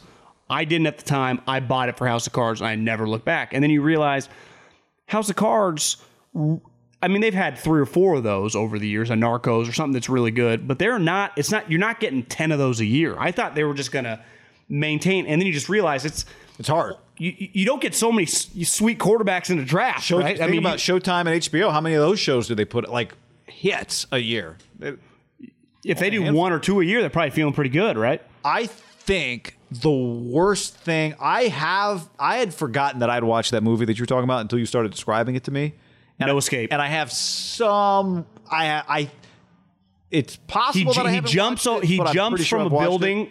He jumps over a building. His wife jumps first. They throw the kids, and then he does the jump before the the rebels can kill him. A tried and true movie moment. It's jumping buildings. Yeah. And then and then the second daughter holds on. They almost fall off. Pull her back ah, up. Yeah. My fingertips. Yeah, it's one of those. I so. I, I think I would challenge anybody right now listening to go to Netflix. I'll challenge you, John, to do this. Go to Netflix and pull up. It's one of the first things that gets suggested to you because they claim it's trending, is the new Kevin James show called The Crew. And who's his crew? I don't even want to tell you anything about it. I really, I just want you to go and click on it. I'll watch it tonight. I, I want you to tell me how long you last. And I'll, anybody watching, you D M me or tell us, put it in an iTunes review. I don't know. How long can you watch The Crew? I don't even want to tell you more because I don't want to poison the pool. Just how long can you watch The Crew on Netflix? And I defy you to tell me that you've watched something worse. Well, this is where it hit me is last night. I ended up watching the first half of No Escape, and I'm like, this is awful. And I had saw that, you know, sometimes their trending is a movie that's like just a banger. Right. And it was Training Day. And I'm like, you know what? I probably haven't watched Training Day in like twenty years. Yeah. Put it on. I'm like, you're like, God, Denzel, he just, he still looks skinny. It was, he was just, he was a badass in that movie. Just the whole movie was very, very well written. And it started hitting me like, I don't know how many more Training Days just in life, because it's also spread out now. And some of these, you read some of these stories like, you know, the the the algorithms of the movie companies have realized, you know, just make Marvel comics and like Star Wars. That's where you make your money. It doesn't even, because the, the Training Days can be hit or miss with crushing it. Every once in a while you get like, uh, what was the movie with like Leo, Damon, and J- and uh, Jack Nicklaus and Marky Mark and, uh, oh, you uh, know, uh, whatever the, the Underground, movie the, uh, yeah, uh, well, great movie. Yeah. Well, like that. You, you're always hoping to get that, right, but sometimes you just get a dud. So you just, I, I don't think we're going to get that many sweet movies moving forward. They'll just they'll just be on like Netflix or Amazon Prime, but you're also going to get a ton of like the Kevin the James Departed. Ones that just suck. The Departed. Uh, see, I, and maybe it's always been like that. I it just think feels much one, more spread out. One thing though, and the last eight months, but it's always been this way, but more so lately, one thing that everybody talks about is what they're watching. And the things that are doing well, they do, things just rise and social media exists and buzz builds and you feel like you can't get left out. You got to watch it. And uh, in some ways you almost get more conversation. Now, will you ever have just opening night, everyone in line at four a.m.? Will you get a lot of that?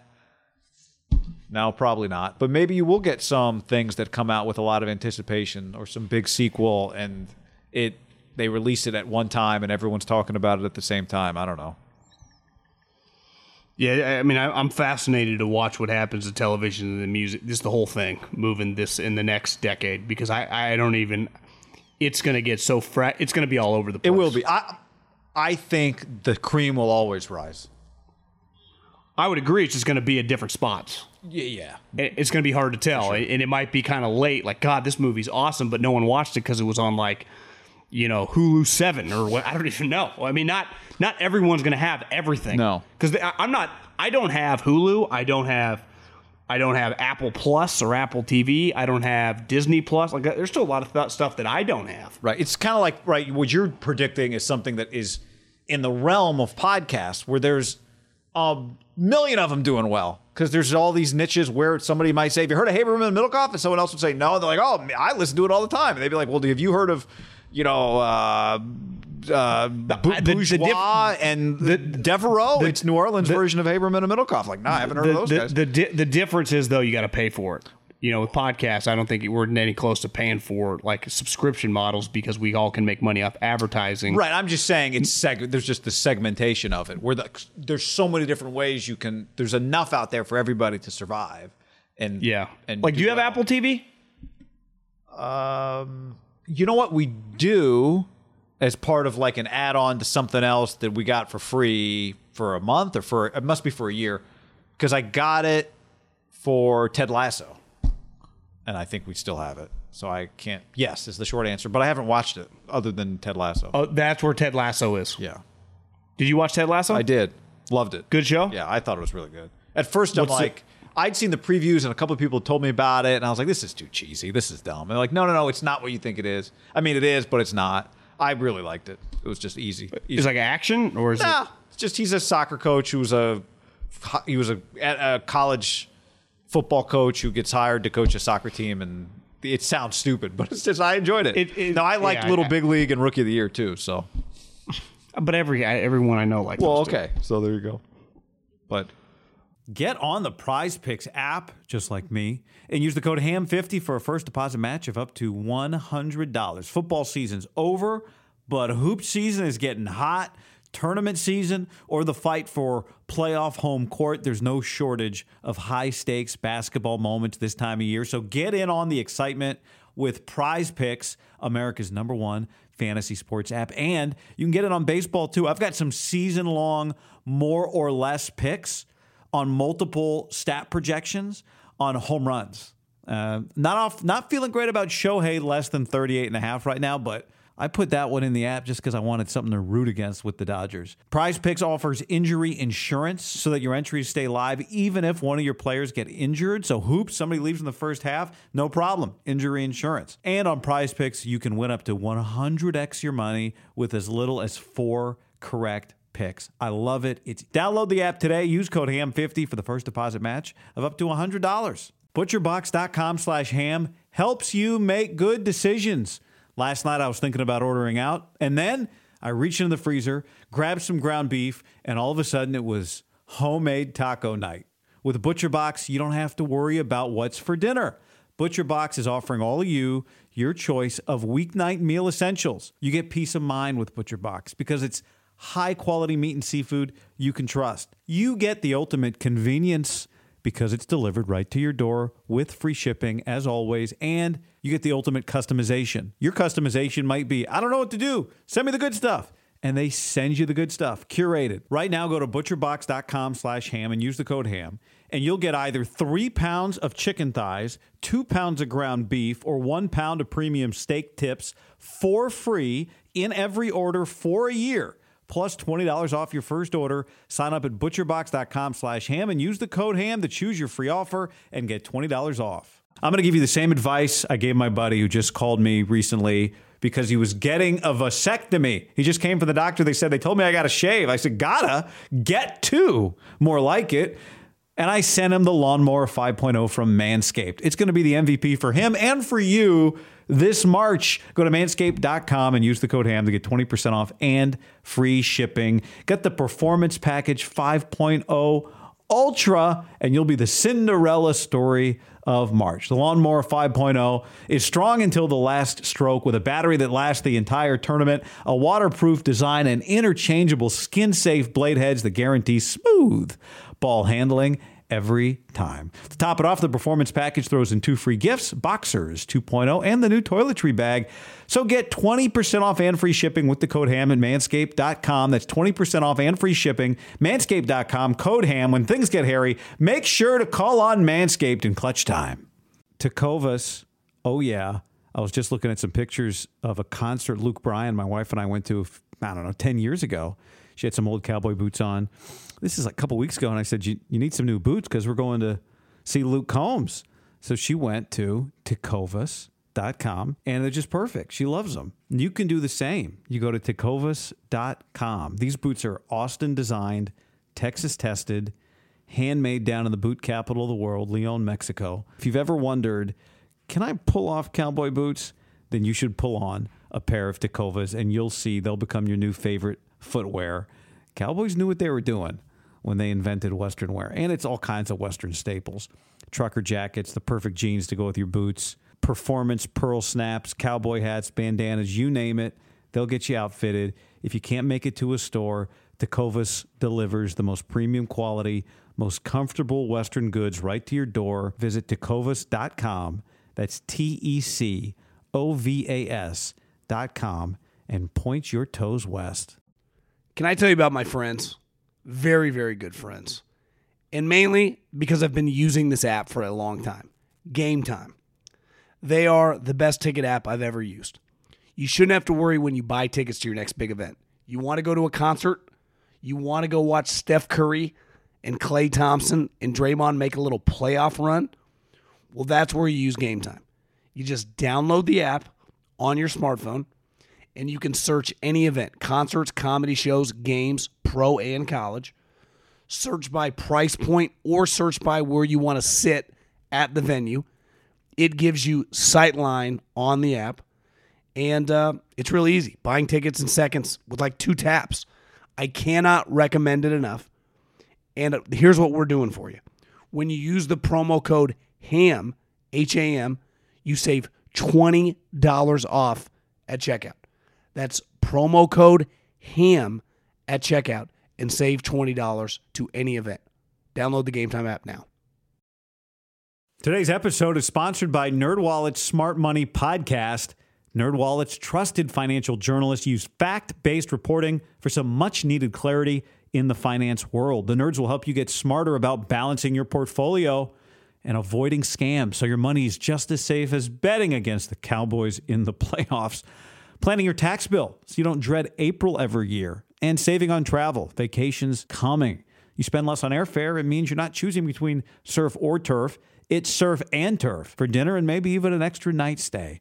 So listen to NerdWallet's Smart Money Podcast on your favorite podcast app. Future you will thank you. Okay. I this got to get this one off my chest. And listen, I have a love-hate relationship, and right now it's mainly hate, and I, I would love to deactivate my account, and I dream about it all the time. The only reason I don't is because I still, like, for the business we're in, it's it would be pointless. Right, I mean, it, not pointless in the sense of I'd be doing it because I can't mentally handle it, though sometimes I can't. And sometimes this app breaks me, and it brings negativity in my life that I don't need, want, or even care about the negativity, what these people think. I don't know why I care about these others' thoughts. Stay tuned for and, when you're done with this rant, I'm going to tell you why this has nothing to do with Twitter, but please continue. Yeah, in, in Twitter. So last night, and listen, I, I met Dana White. I have a lot of admiration for Dana White as a businessman. I went to Cal Poly when the U F C took off. Like, after, people forget this, John McCain tried to ruin the sport because it was so, quote-unquote, barbaric, and they had a lot of trouble getting over the hump. And in the early two thousands, maybe, I, I, I don't know all the details, but I just remember they were able to fight some different places. Chuck became a big star. Chuck had gone to Cal Poly and was living in San Luis and was taking down college chicks as he became a star, and you'd see him out. It was very cool. It was like... It was our version of like a dude in the N F L, Chuck Liddell. So I, I have I have a lot of respect. I, there, Chad Mendez, who was in my class at Cal Poly, I witnessed him kick the shit out of people on the street on Hathaway at Cal Poly, and obviously on the ring, he almost. I think he. Was John, it's not the ring; it's the octagon. Well, no, no, this was uh, outside of the octagon. At the time, he was a wrestler, and he was one of the best wrestlers in the country, and then he went to U F C, and he fought Conor McGregor, and all the, like, he's, in the, he was the toughest motherfucker I've ever seen live. I have a lot of respect for the U F C. I don't consistently consume it, though. I don't know all the rules. Besides, like, oh, it's big fights going on. If, if it's a McGregor or whatever, I'll buy it, but I don't buy the random fights. So last night, clearly E S P N, their business model with the U F C, which is smart. Did you notice, I don't know if you were flipping channels yesterday, they build it up all day, no. And then when the main events, didn't, they go they go to pay-per-view. And I'm not saying this dismissively, didn't notice it at all, other than well, you didn't mention no- it on my You book. Didn't notice U F C was just on E S P N yesterday? Like, you go to, you don't go to Guide, huh? Uh, uh, I do go to the Guide. You know, maybe I was not, uh, I was out a lot of Saturday, maybe that was part of it, but... So, yeah, because it was it would have been it would have been during the day. It would have been, like, from, let's say, one to five... And they kind of have, you know, they must have, like, I don't know how many fights, but a ton. And then at five, they just go to, like, college basketball because the sweet fights go to the pay-per-view. It's a smart way to build up the business. I didn't follow to the pay-per-view. And one of their big fights last night might have been the main event. Dude got D Q'd. And the guy, his both of his knees, or maybe, one, I guess I'm looking at it right now, one of his knees are on the ground, and the guy goes a knee to the head. Mm. And I just tweet out, why are you not allowed to do this? Just a simple question. Why are you not allowed to do this? The majority of people are like, because that's a bitch move, only done in street fighting.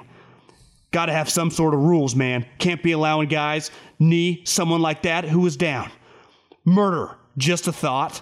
That's a good one. That is Murder, cool. Just a thought. By the way, you're like, so hey, angrily guys. Reading the first two. What What if you just read? Can you try reading the second one you read, but in just a normal voice?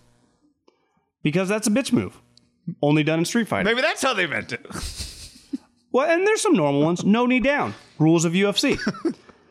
Uh, but it's like, dang, middle. Dang. Middle wants barbarian style. Bring back gladiator. It's like, hey, guys. As a casual viewer, two things. One, speaks to Twitter and its negativity. It's, it's a fucking hellhole of people being miserable. Two. Thank you for spreading that now here. Niche sport guy. Like, most people don't understand your rules, right? Because they don't. It, this isn't baseball, basketball, or football. It's not a mainstream sport.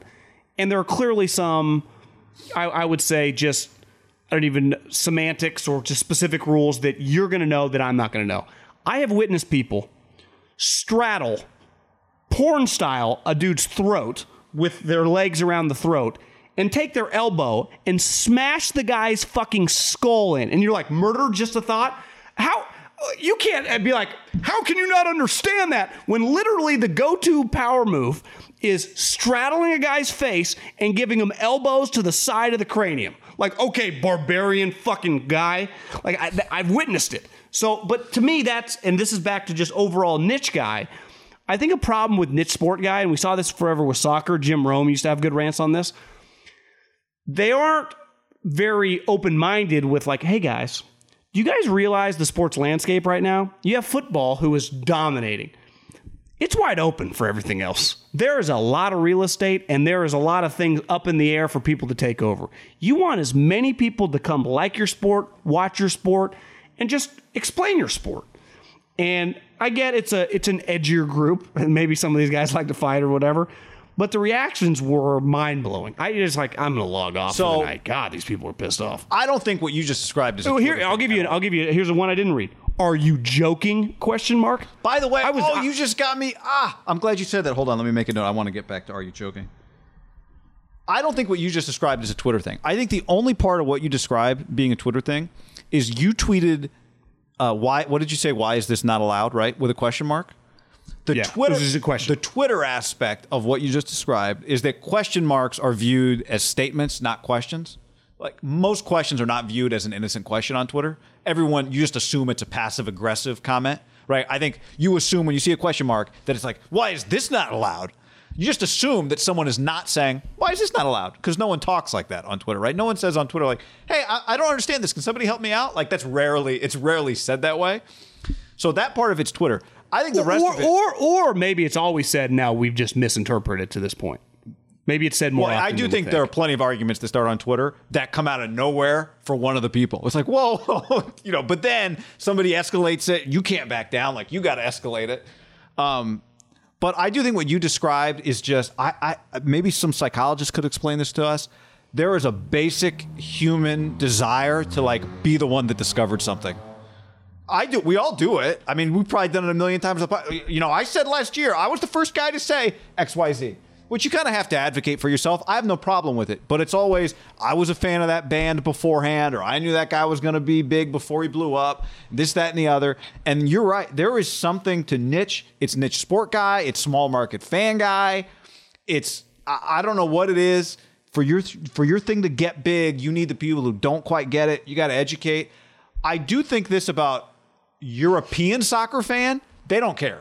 American soccer fan has like this edge to them. European soccer fan could care less. You know why? Because in their world, it is the biggest thing, right? They make fun of American, they make fun of baseball, they make fun of our shit. And uh, uh, hockey, hockey, I find it too, where it's like, how do you? Why don't you get it? It's like, I don't. I actually like it. I I like it enough, but no one wants to hear that. They want you to either love it or hate it. But I don't think that what you just described, what you experienced, is I think. Might be what you would experience on like a message you, board thirty years did, ago. Did you did you see the highlight of the guy getting the knee? I saw the, the highlight when you posted it. Yeah, I did not know that think, that was a rule. Do you do you think after all the highlights over the years you've seen of people getting demolished on the ground, I'm talking that elbow feel to the to the side of the the head, the cranium. I can't imagine the pain that that inflicts on a human being, and to just go out of left field like middle cuff. You want murder? Like, okay, guys. I don't understand why you're you so not, offended, why you're so sensitive well, because to I, it. I can't, I can't fathom, if you like the U F C, some of the beatdowns, which is the point of the sport, which is why every human, whether you're into fighting or not, I think we all go, God, you got to be a crazy S O B to get in that thing, right? Yeah. You got to be a crazy M F-er to step in that octagon. Like, that's a universal take. Like, everyone would have that. Because we've all seen the highlights of a guy tripping, or when he holds his leg and he flips him and he gets, and he, again, porn style, cradling his face, but unlike porn style, going side elbow to the dome. And it's just like, is this guy going to live? And then for all these U F C diehards to not to be like, I can't believe you wanted that guy to die. Like, like, like, like, like we have, sta- I, we have I safety just, I standards here. Yeah. Sir, like, uh, listen. It, you, you, you guys. Basically, what you're saying is the street, the, the speed limit's sixty, sixty miles an hour on the street. You drove by at sixty-one, and people are like, whoa, excuse me, the speed limit is sixty here. Or It'd maybe like, it's that everyone you, drives I'll eighty-five give you, I'll give you a good and you drove at ninety. Maybe that's what it was. I'll, I'll give you a good analogy. In my parent, now my brother lives in the same neighborhood now. It's it's all under twenty-five. And when you live in a in a in like a community that streets where, you know, in the suburbs, you get a lot of families that put out kids at play, mm-hmm. slow down. And when I was in high school driving to my parents' house, I used to on purpose speed it up. But the older you get, you realize like I don't even have kids yet. I completely get it. Especially on like if it's a, you know, suburb community and they're like goes to cul-de-sac where you're naturally going to slow down, but there are long stretches. You, probably some people are going like forty miles an hour, right? Too fast. But if you had put those signs out, if you were on a freeway where the speed limit was sixty-five, you'd be getting mad all the time, right? Kids at play, slow down, and the speed limit is sixty-five. It's like, well, I, I don't know what you want me to do here. You would argue. I ain't, I ain't going to go don't thirty play on the freeway. The speed limit is sixty-five. Yeah. Yeah, move. Right? You can't get mad. And and you're right. I'm sure a lot of people thought I was probably trolling or whatever. I honestly, and maybe honest I'm just saying, maybe some of them thought that. Maybe some of them weren't being dicks in their replies, and you read them all like they were all being assholes. Yeah, I think I, I, I felt the majority of them came from I can't believe you don't understand this, because that's usually niche sport guy. And to, you do agree though, it'd be hard to fathom the, the barbaric nature, which I'm cool with. I mean, these guys know what they're signing up for. That does happen legally in that sport, and then just if you just a casual guy sees that, be like, that's not allowed. This is unsafe. I mean, flying knees go viral. You can do flying knees. When I, when you, I saw when the clip, one knee can't be on the ground. When I saw the clip, my reaction was, "Wait, that's not legal? Oh, I guess maybe. Yeah, okay, I guess I can see that." But if you had shown that to me, be like, "This guy won this way." I've watched enough of it to not think. I've obviously not watched enough of it to know it's not allowed. But I've watched, enough it, I've watched knockouts. enough to go like, yeah, that seems normal. Like, yeah, that fits yeah. right in with everything else they do. My, my, my recommendation to anyone who you should always, and we, we often used to have this argument like with the Oakland guy relative to the Niner Giant guy, because the A's fan and the Raider fan historically always felt like they were getting the short end of the stick. And the reason in terms the of Yankees... Cover- like when we were doing radio, yeah. in terms of coverage, yeah. In terms of coverage... In terms of radio coverage, newspaper coverage, the whole thing. Attention. And it's true. Yeah. It's strictly because it's a numbers game. And the more people you have that claim your side, the, the bigger quantity you can bring in, the more people will talk about you. Because they're just trying to get those numbers. The reason when you read the Cowboys are getting all these primetime games... Because they bring the most people. Why doesn't Skip go, Bayless? Why doesn't Skip Bayless wear a Cardinals jersey on T V? Yeah. Well, why does Sunday Night Baseball always put the Yankees? It's not a complicated formula. This is where why U F C do Haberman guy, and Middlecoff talk about football all the time? Yeah, it's pretty easy. And I just thought U F C guy. I'm in my mid thirties. I, I I'm open to whatever. Like I, I've I watch a lot of shit. Right? You, you should want me. I, I've already said I like your C E O, you, one of your most famous members I have a connection to. You had a guy recently, Chad Mendez, I went to college with. Like, I loosely followed your sport. That, to me, immediately kind of drove me away. Like, there's, fuck these there's guys. Just a lot of evidence that people don't think like that. That people no people want want people to own want it for Nirvana themselves. Always, yeah, people want Nirvana. They don't want him to come out with the album. They want him to play underground forever. Yeah, mainstream's a bad word. Yeah. Which, Which is, is the dumbest is thing I've ever. I, I I don't relate to that at all. Yeah, like ah, we we don't want to sell out and become pop. It's like oh, okay, well, you don't have yeah, to. Ask Taylor, ask Taylor Swift and Justin Timberlake how that went. Yeah. So. So yeah, that's, you got triggered. I had to get that. that off my chest. I I, I did. I but you know what was remarkable?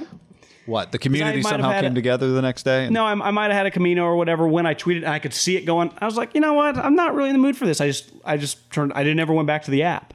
Good for you. That's where I really grew. I didn't argue with one person, but I, I after about five tweets, I'm like, people clearly think like I'm either trolling or like an idiot for this one. It was, it was. Yeah, it sounds like some of the reaction was, "How dare you think we're barbarians, John?" Th- that's what I got. That's where, if, you know, four years ago, me would have gone like a thread and like got, found some video evidence. Right. It was like, I don't even care. But you guys, you are barbarians. I mean, again, when when I close my eyes and when I think U F C knockouts, or I think the U F C ones that are like, whoa, always revolve around the dude straddling him and doing the side. Because el- that elbow move, I-, I didn't even know it existed till U F C. I thought most people hit with their ar- arms.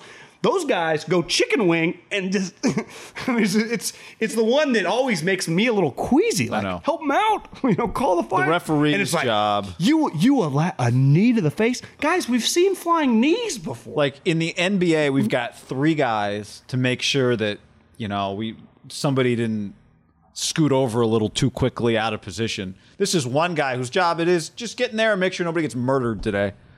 Like, the pressure on a U F C referee is sky high compared to every other referee, right? Even though we never tweet about it, Twitter's always making fun of the N B A guys. This guy's job is to make sure nobody dies today. And it's not know. like a fastball up and in. Hold on, let me warn both benches. It's, no, people are going to be repeatedly bashed in the eye socket with an elbow. Let me, let me, let me let it get right up to the line, but then stop it when it's too far. You could even argue high-level boxing's the same way because you yeah. hear the term a lot, like, stop the fight, stop the fight. This isn't safe. And now I think what we know with, like, you know, guys that fight for a long period of time, the long-term health, like, that is not, that every extra shot when you're already kind of dazed, like, you got to help this guy. It's a, it's a, because then if you do get in too early, like, he, he had a shot. Like, why'd you, why'd you cut it off? You know, it's a hard, it's a no-win situation. You talk a shitty job, right? Being a referee of the N F L and the N B A, it's much more public, and you just, you, you, definitely in the N F L, right? You just, if you're going to do Monday night or Sunday night or Thursday, you're just in front of a lot of fans. I mean, you're just talking a win or a loss, and it might cost the coach or a player a job, but you're not costing livelihoods in terms of, like, their life. In, in U F C, like, that would be one of those things that you're just like, God, is this... They can just get his leg shattered? Somebody, yeah, on my, I actually saw that happen. I saw. I went to a U F C event at uh, H P Pavilion a long time ago. Dude broke his leg. Remember there was a recent one... Was it McGregor? Remember someone just kicked him in the leg and just shattered his leg. It's like, oh, yeah, middle cuff. You think we're barbarians? It's like, well, just, Connor just got random kicked in the leg and just shattered it. I mean, that's just, that's just cool. Like, what's in vogue and what's like, uh, what's viewed as barbaric? I don't know. You guys, you guys have a thin line on this one. I'll tell you that much. Hendo, isn't that was a guy, right? I saw that guy fight. I don't think he's the one. I don't. Did he break his leg? U F C something something. Somebody could tell me. It was a while ago, but yeah, it was many years ago. Uh, the one thing I thought sometimes people hit me up and they go. Uh, hey, will you listen to my broadcasting tape? You know, my play-by-play. Yeah. I did have this thought this weekend listening to one particular highlight. I don't know how you feel about this, if you even have an opinion. Some, someone, someone sent it to you? No, no, no. I was just watching, watching T V. I think the worst cliche that a play, that a broadcaster can use is, are you kidding me? Are you kidding me? Are you kidding me? Like, no, we're not kidding you. This is just, what? I, I think it's terrible. I had nothing much more to say about it other than that. I think "Are you kidding me" is awful. I think it's the worst. I think it's. I hate it. I think it's so. Like bad. You're, you're, I think you're it's saying so, like an incre- like an incredible play yeah, or a bad play. An incredible play. Yeah. And "Are you kidding yeah. me" for like a bad referee call or something. That's fine. But "Are you kidding me" for just like something amazing is just so unimaginative and. So, so you're cool with an "Are you kidding me" if a guy gets like tossed from a game that you think. One hundred percent. That's just a normal part of conversation. Like I, I can't believe he yeah. just got tossed. Are you kidding me?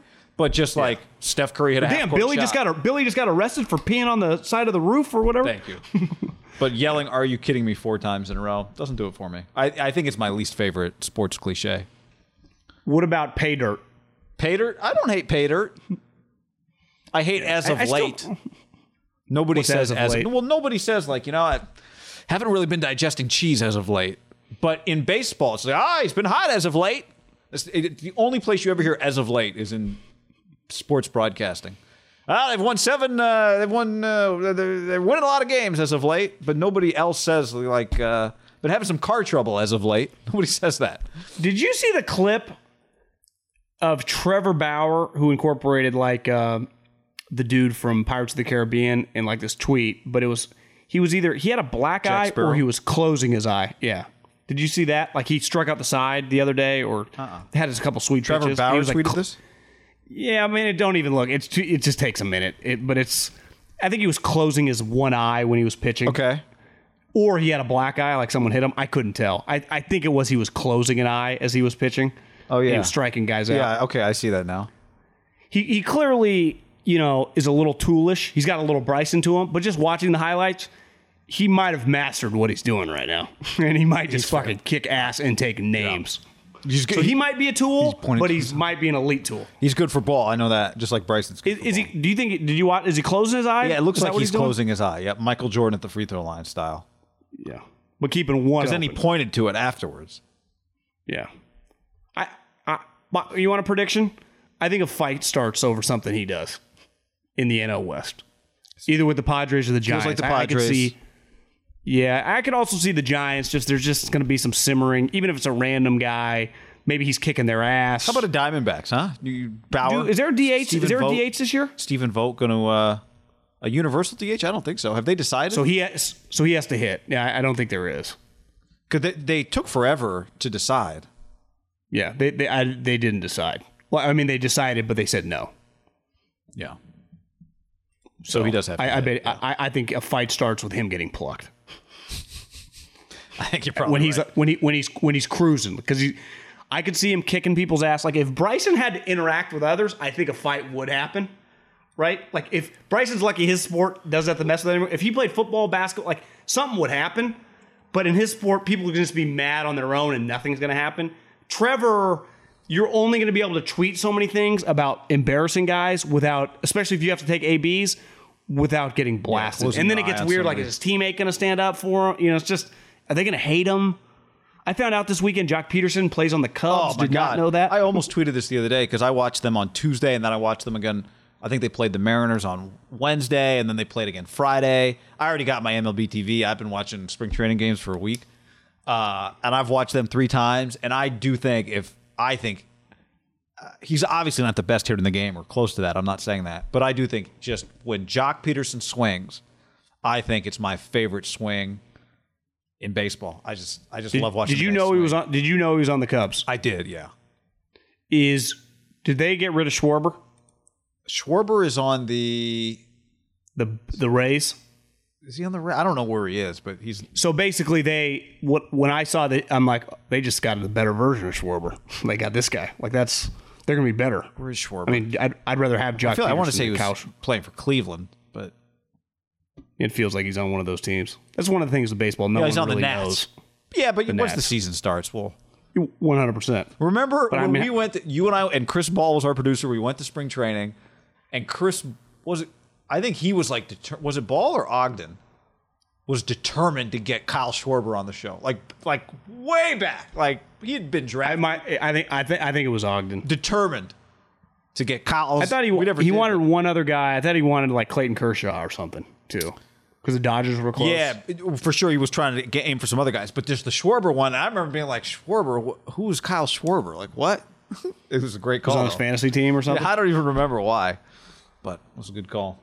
Anyway, Scott Kazmir, we interviewed him one time, spring training. Yeah, his old dog. I think he's on the Giants. He is, yeah. Might be another. Think about okay. All right. Uh, you know, we'll talk about, uh, currently Oprah's doing a massive interview with uh, Prince Harry and uh, Meghan Markle tonight. Did you know, I mean, they're little like uh, T M Z. They paid for it. Like, it's Who's not like they? they agreed to do it for free. C B S gave, you know, seven to nine million dollars to get the two of them to, to them. Talk. And why are they talking for a reason? There's some controversy? They're bullying people? Yeah, I, I, I actually did fall down a little bit of a rabbit hole. I don't think Prince Harry's a big fan of the U K and the United Kingdom. Like, he just hates his home. Like, he doesn't like, I don't think he likes the tabloids. He doesn't like being a prince.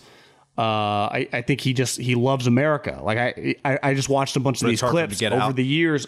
Well, he just I, he they live here. I think they live in Nashville with Texas. I mean, they, they moved. They left. They left the kingdom. Like they didn't want a part of it anymore. That's I, so I think there it's a big international story. I don't think we care as much over here, but I think he's just anti the royal family, anti their bullshit. They thought that Meghan Markle was like They've the driving force. Boy, and I just watching some of these talks that he's had, I actually think he just hates it all. He was he hates the press. Is he kind of normal or what's his deal? Yeah, actually kind of got a normal. I, I feel like I'd be friends with him. That's cool.